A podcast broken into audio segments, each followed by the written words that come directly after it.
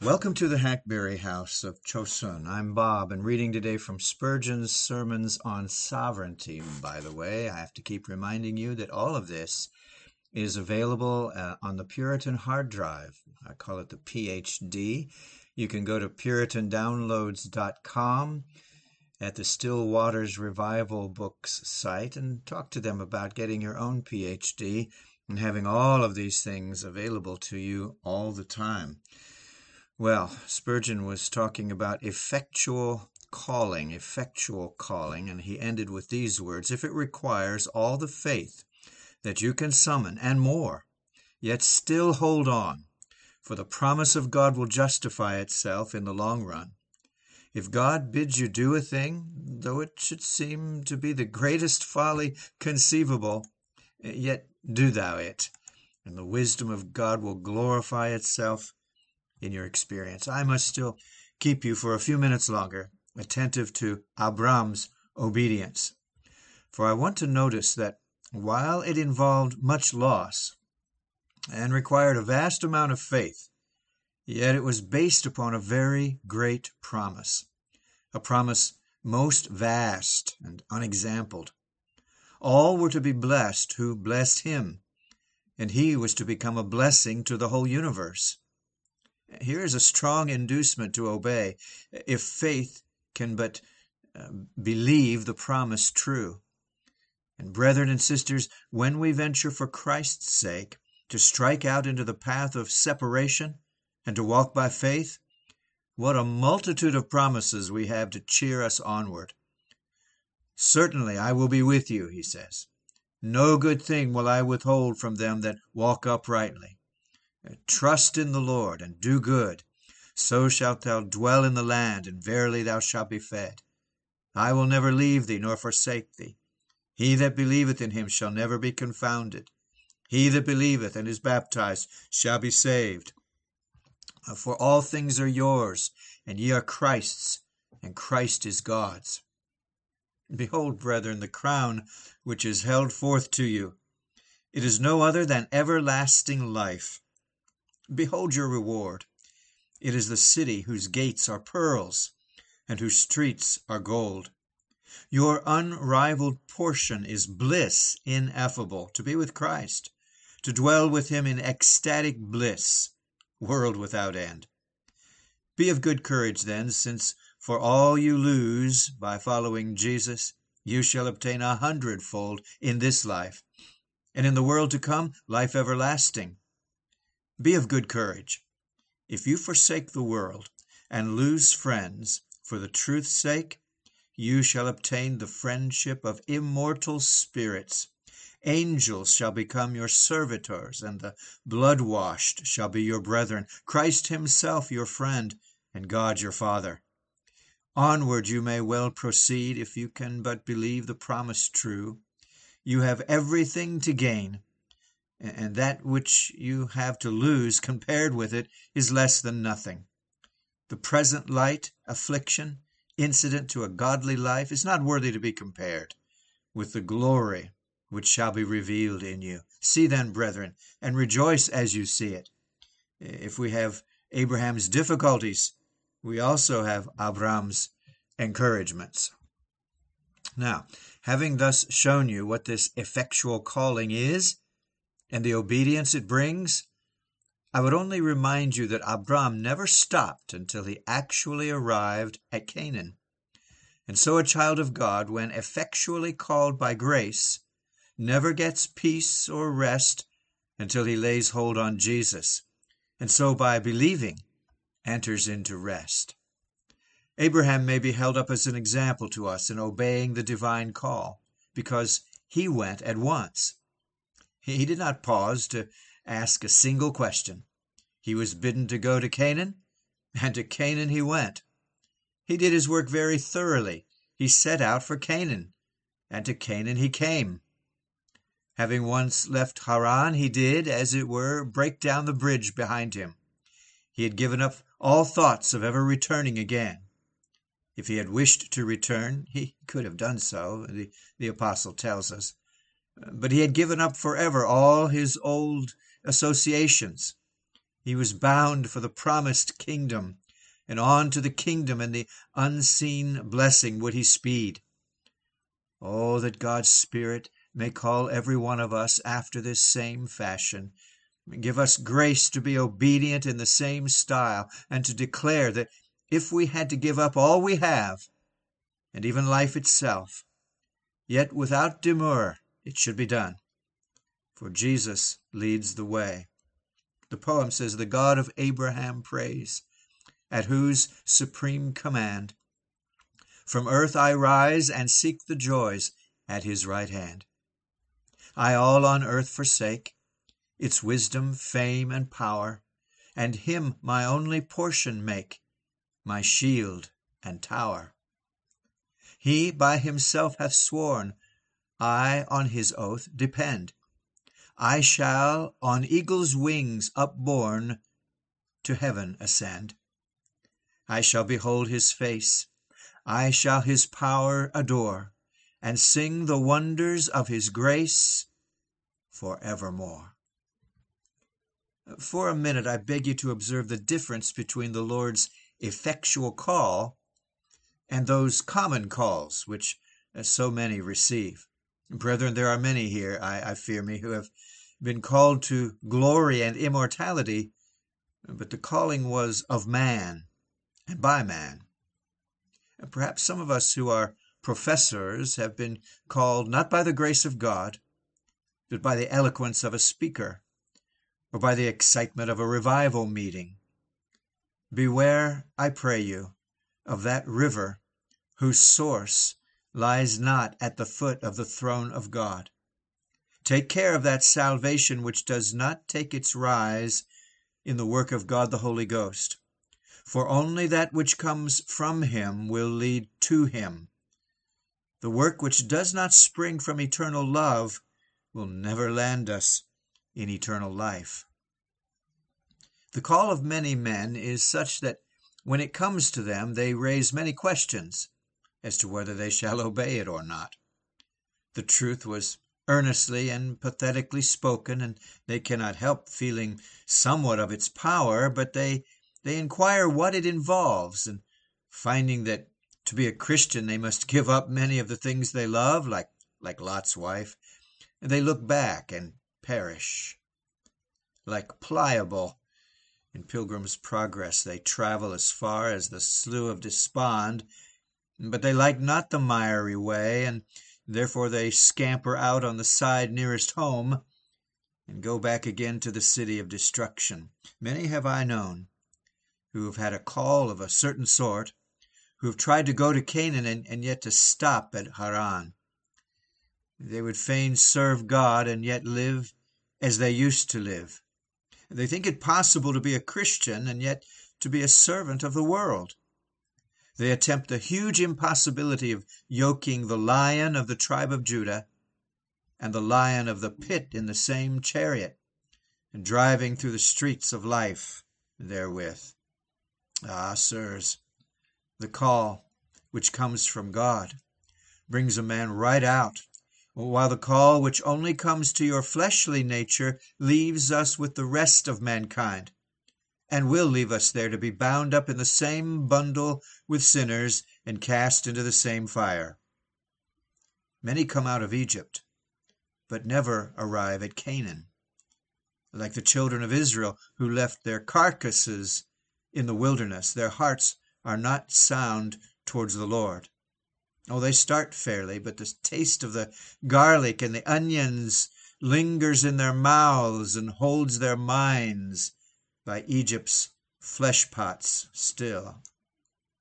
Like the planets, they are affected by two impulses. One would draw them to heaven, but another would drive them off at a tangent to the world, and, and so they revolve, like the mill horse, without making progress continuing still nominally to fear the Lord, and yet to serve other gods, practically and, and in their hearts. Beware, dear friends, of the call which makes you set out, but that does not lead you to hold out. Pray that this text may be true to you. They went forth to go into the land of Canaan, and to the land of Canaan they came. Do not be content with praying to be saved. Never be satisfied until you are saved. Do not be content with trying to believe and trying to repent. Come to Christ, and both repent and believe, and give no slumber to your eyelids until you are a penitent believer. Make a full and complete work of your believing. Uh, strive not to reach the strait gate, but to enter it. For this you must have a call from the Lord of heaven. I can call you as I have called many of you scores of times, and you have gone a little way, and you have bidden fair to go the, the whole way. But when your goodness has been as a morning cloud, and as the early dew, it soon has been scattered and has gone. God grant you yet to receive the call of his eternal Spirit, that you may be saved. Now there are a few minutes remaining, which I shall occupy by changing the subject. If our text may very well illustrate effectual calling, so may it picture final perseverance. They went forth to go into the land of Canaan, and to the land of Canaan they came. Well, this is true of every child of God who is really converted and receives the faith of God's elect. Oh, that miserable doctrine which says that the saints set out for Canaan but never reach the place. It is enough to make a believer's life a very hell upon earth. No matter how happy I might be, that doctrine would poison all my peace of mind. The doctrine which denies that the pilgrims to glory go from strength to strength until every one of them in Zion appeareth before God, but which teaches that sheep of Christ may be rent by the wolves, that the stones in the spiritual temple may be scattered to the four winds, that the members of Christ may be rent away from his sacred body, and that the spouse of Christ may be mutilated. It shocks my reason and my experience, my faith, my entire spiritual nature. I believe in the final perseverance of every man in whom the regenerating grace of God has wrought a change of nature. If he has been born of God, he cannot die. If the living seed is in him, the devil cannot destroy it, for it liveth and abideth forever. Because Christ lives, every believer who is one with Jesus must live also. We set forth then to the land of Canaan, and blessed be God, to the land of Canaan we shall come. God has purposed it. He purposes that the many sons should all be brought to glory by the captain of their salvation. And hath he said it, and shall he not do it? We shall reach our resting place for the armor bearer who leads the way is no other than Jesus Christ, the covenant angel, mighty to save. We shall be preserved, for round about us is a wall of fire, and above us is the shield of the eternal and immutable, even of Jehovah, whose love is everlasting. The way shall not weary us. He shall give us shoes of iron and brass, and as our days so shall our strength be. The roughness of the road shall not cast us down. He'll bear us up upon eagle's wings. He'll give us angels charge over us, lest we dash our foot against a stone. The arrows of hell shall not destroy us, for he gives us armor of proof. There shall be no evil befall us. Uh, the, the snares of the devil shall not entrap us for his wisdom shall surely make a way of escape out of every temptation that shall happen to his children. Glory be to God. It is not in the power of earth and hell put together to stop a single one of the Lord's pilgrims from reaching the celestial city. Who shall separate us from the love of God, which is in Christ Jesus our Lord? I am persuaded that he which hath begun a good work in you will carry it on. For the path of the just is as the shining light, which shineth more and more unto the perfect day. Each object of his love is sure to reach the heavenly goal, for neither sin nor Satan can destroy the blood-washed soul. Satan may vex, and unbelief the saved one may annoy, but he must conquer, yea, as sure as Jesus reigns in joy. The precious blood of God's dear Son shall ne'er be spilt in vain. The soul on Christ believing must with Christ forever reign. As you turn over this text, I should like you to think of these three things. We have set forth for the land of Canaan. We know where we are going. Uh, think much of your haven of rest. Study that precious scripture which reveals the New Jerusalem. Be familiar with angelic harps. Come yet unto the general assembly and church of the firstborn. Let your Sabbath contemplations be of the everlasting Sabbath, so soon to dawn. In the next place, we know why we are going. First, we know where, and then, second, we know why. We're going to Canaan because God has called us to go. He gives us strength to go, puts the life force within us that makes us tend upward towards the eternal dwelling place, the happy harbor of the saints. And thirdly, we know that we are going. That's another mercy. We do not hope we are going to heaven, but we know that we are going there. Christ is the road. The banner of love leads us. The fiery, cloudy pillar of providence directs us. The promise sustains us. The Holy Spirit dwells in us. Of all this we are confident. Blessed be God, we doubt not these things. Notice uh, two or three thoughts in this text worth remembering. They went forth. That's energetic action. Men are not saved while they are asleep. Uh, no riding to heaven on feather beds. They went forth to the land of Canaan. Well, that's intelligent perception. They knew what they were doing. Uh, they did not go to work in a blundering manner, nor not understanding their drift. We, we must know Christ if we would be found in him. It must be given us to look to him and trust to him understanding what is meant by so doing. Men are not to be saved through the blindness of an ignorant superstition. They went forth to the land of Canaan, and to the land of Canaan they came, firm resolution. They could put up with rebuffs, but they would not be put off from their resolves. Uh, they meant Canaan, and Canaan they would get. He that would be saved must take heaven by violence to the land of Canaan they came, perfect perseverance. He that endureth to the end, the same shall be saved. And not a spurt and a rest, but constant running wins the race. All these thoughts cluster around the one idea of final perseverance, which the text brings out. But ah, dear friends, how many there are who set out to go to Canaan, but into Canaan uh, they come not. Some are stopped by the first depression of spirits that they meet with, like Pliable. They, they run home with the mud of despond on their boots. Others turn aside to self righteousness. They follow the directions of Mr. Worldly Wise Man.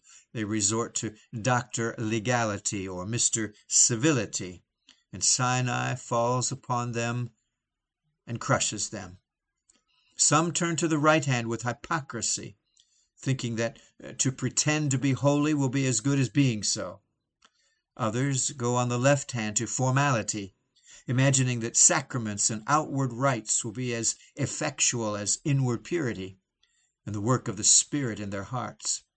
Many fall down the silver mine where Demas broke his neck.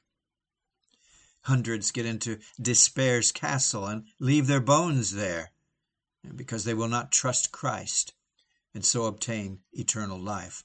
Some go far, apparently, but like ignorance, they never go really.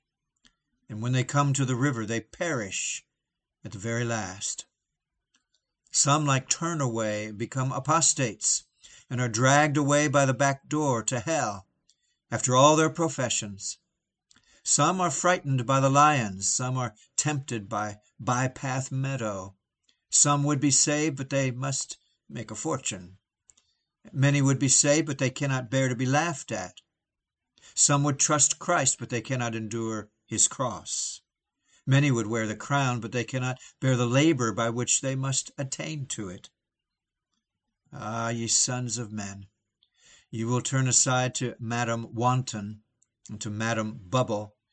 You will be bewitched with this and that and the other, which ensures your destruction. But the beauties of the glorious Saviour, the lasting joys, the real happiness which He has to give, these are too high for you. They are above you, and you reach not after them. Or if you seek them for a while, the dog returns to his vomit, and the sow that was washed to her wallowing in the mire. The stone thrown up mounts not to heaven, for the attraction of earth brings it back again. Oh, that God would be pleased to send grace into our hearts from his own self, that we too might set out in the spirit of humility, in confidence in Christ, in the power of the Spirit, to the land of Canaan, and to the land of Canaan may we truly come, and the Lord shall have the praise. Amen. Taken from the Metropolitan Tabernacle Pulpit, Volume 14, pages 661 to 672. Thank you for being with us today. I have other things on the site if and when you have time. Lots and lots of uh, of audios, uh, 2,800 right now, I think. Several great men of God are here with their stories and their works, excuse me, their, their words. North Korea audios, 800 altogether. Quran is here, Muhammad, the study of both, study of Bible prophecy, end time prophecy. We go through the Bible a couple times. There's commentaries. We have books galore. Now, 51, 52, I keep losing count myself of how many books are there. Um, you can browse through all those titles right there. If you click on store, you can get any title you want for a dollar on at Amazon or for $10, I'll give you all of them on a CD, two CD set. If you just click on give and then $10. Facebook, you can go to my timeline I'm not always on there. I've taken a little break from it recently because I realize that Facebook is not a serious thing sometimes. It's dangerous.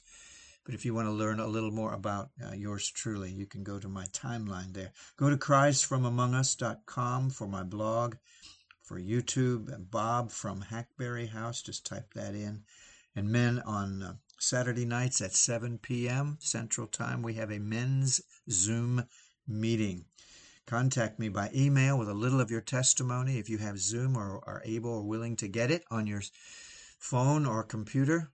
And I'll send you an email right back with the link to the meeting. And this is the Hackberry House of Chosun. Lord willing, we get to talk again real soon. Bye bye.